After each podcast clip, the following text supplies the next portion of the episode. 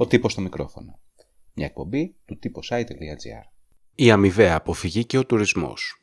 Πριν από μερικές μέρες, ο Άγγλος Πρωθυπουργός Μπόρις Τζόνσον επιβεβαίωσε ότι όλοι οι ταξιδιώτες που θα φτάνουν στην Αγγλία θα μένουν σε καραντίνα, κατά πάσα πιθανότητα 14 ημέρη. Ο κ. Τζόνσον, ο οποίος νόσησε ο ίδιος από τον κορονοϊό, έχει χρεωθεί σε μεγάλο βαθμό την αποτυχημένη πρώτη αντίδραση στην πανδημία, η οποία κόστησε αρκετά θύματα στη χώρα του. Τώρα όμως η οικονομία πιέζει. Και αν η τουριστική δραστηριότητα για την Αγγλία είναι ένας τομέας, για την Ελλάδα είναι σχεδόν μονοκαλλιέργεια πλέον. Ο Υπουργός Τουρισμού της Ελλάδας, Χάρης Θεοχάρης, μιλώντας στο podcast του BBC The Coronavirus Newscast, από τη μία αναγνώρισε ότι η Αγγλία έχει λόγους να επιβάλλει την καραντίνα στους επισκέπτες, απ' την άλλη όμως είπε ότι καλωσορίζει την αμοιβαιότητα στην άρση των περιορισμών.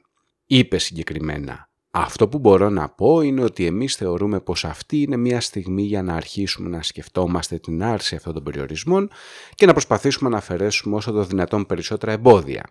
Πρόσθεσε δε ότι εάν δεν επιβάλλουμε καραντίνα για ανθρώπους που έρχονται στην Ελλάδα από το Ηνωμένο Βασίλειο από κάποια μέρα και μετά, θα το καλωσορίζαμε αν το Ηνωμένο Βασίλειο έκανε το ίδιο. Πρόκειται για μια εκτίμηση που είναι άγνωστο αν τη συμμερίζεται ακριβώς η Υγειονομική Επιτροπή.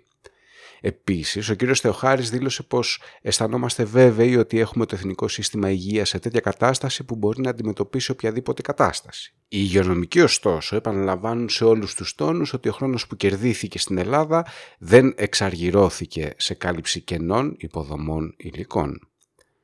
Η ελληνική κυβέρνηση έχει προσανατολιστεί ολοκληρωτικά στο θέμα του τουρισμού, γνωρίζοντας πολύ καλά ότι μετά από ένα διάστημα δύο μηνών χωρίς πλατιάς απεύθυνσης μέτρα, εάν η συγκεκριμένη δραστηριότητα δεν στηριχτεί, τότε θα υπάρξει πρόβλημα. Ούτε για τον κύριο Τζόνσον όμως είναι εύκολα τα πράγματα. Το ίδιο του το Υπουργικό Συμβούλιο εμφανίζεται διχασμένο και κάποιοι υπουργοί, σύμφωνα με τους Financial Times, σκέφτονται τη ζημιά στην οικονομία.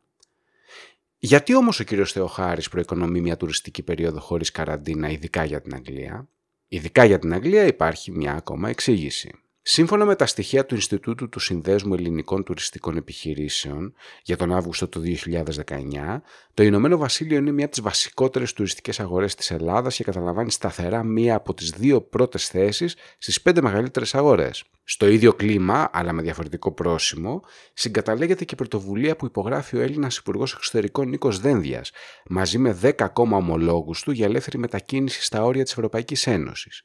Η Αγγλία βέβαια δεν είναι πια μέλος της Ευρωπαϊκής Ένωσης, αλλά οι χώρες που συνυπογράφουν έχουν τον τουρισμό σε βασική τοποθέτηση στην οικονομική τους δραστηριότητα, οι περισσότερες τουλάχιστον. Η διάθεση πάντως αυτή τη στιγμή φαίνεται ότι είναι να στηριχθεί η οικονομία ακόμα και εις βάρος μέτρων που πρότινος έμοιαζαν αναπόφευκτα και επιβάλλονταν αυστηρά. Η άρση των περιορισμών πληρότητας σε αεροπορικές εταιρείες είναι ένα δείγμα. Το Ευρωκοινοβούλιο εκτιμάει ότι η τουριστική βιομηχανία στην Ευρωπαϊκή Ένωση, η οποία απασχολεί περίπου 13 εκατομμύρια ανθρώπους, θα χάσει περίπου ένα δις το μήνα ως αποτέλεσμα της πανδημίας. Συνυπολογίστε ότι στις ματαιώσεις φέτος υπάρχουν οι Ολυμπιακοί Αγώνες και το ποδοσφαιρικό Euro 2020. Ακούσατε τον τύπο στο μικρόφωνο. Μια εκπομπή του τύπος i.gr.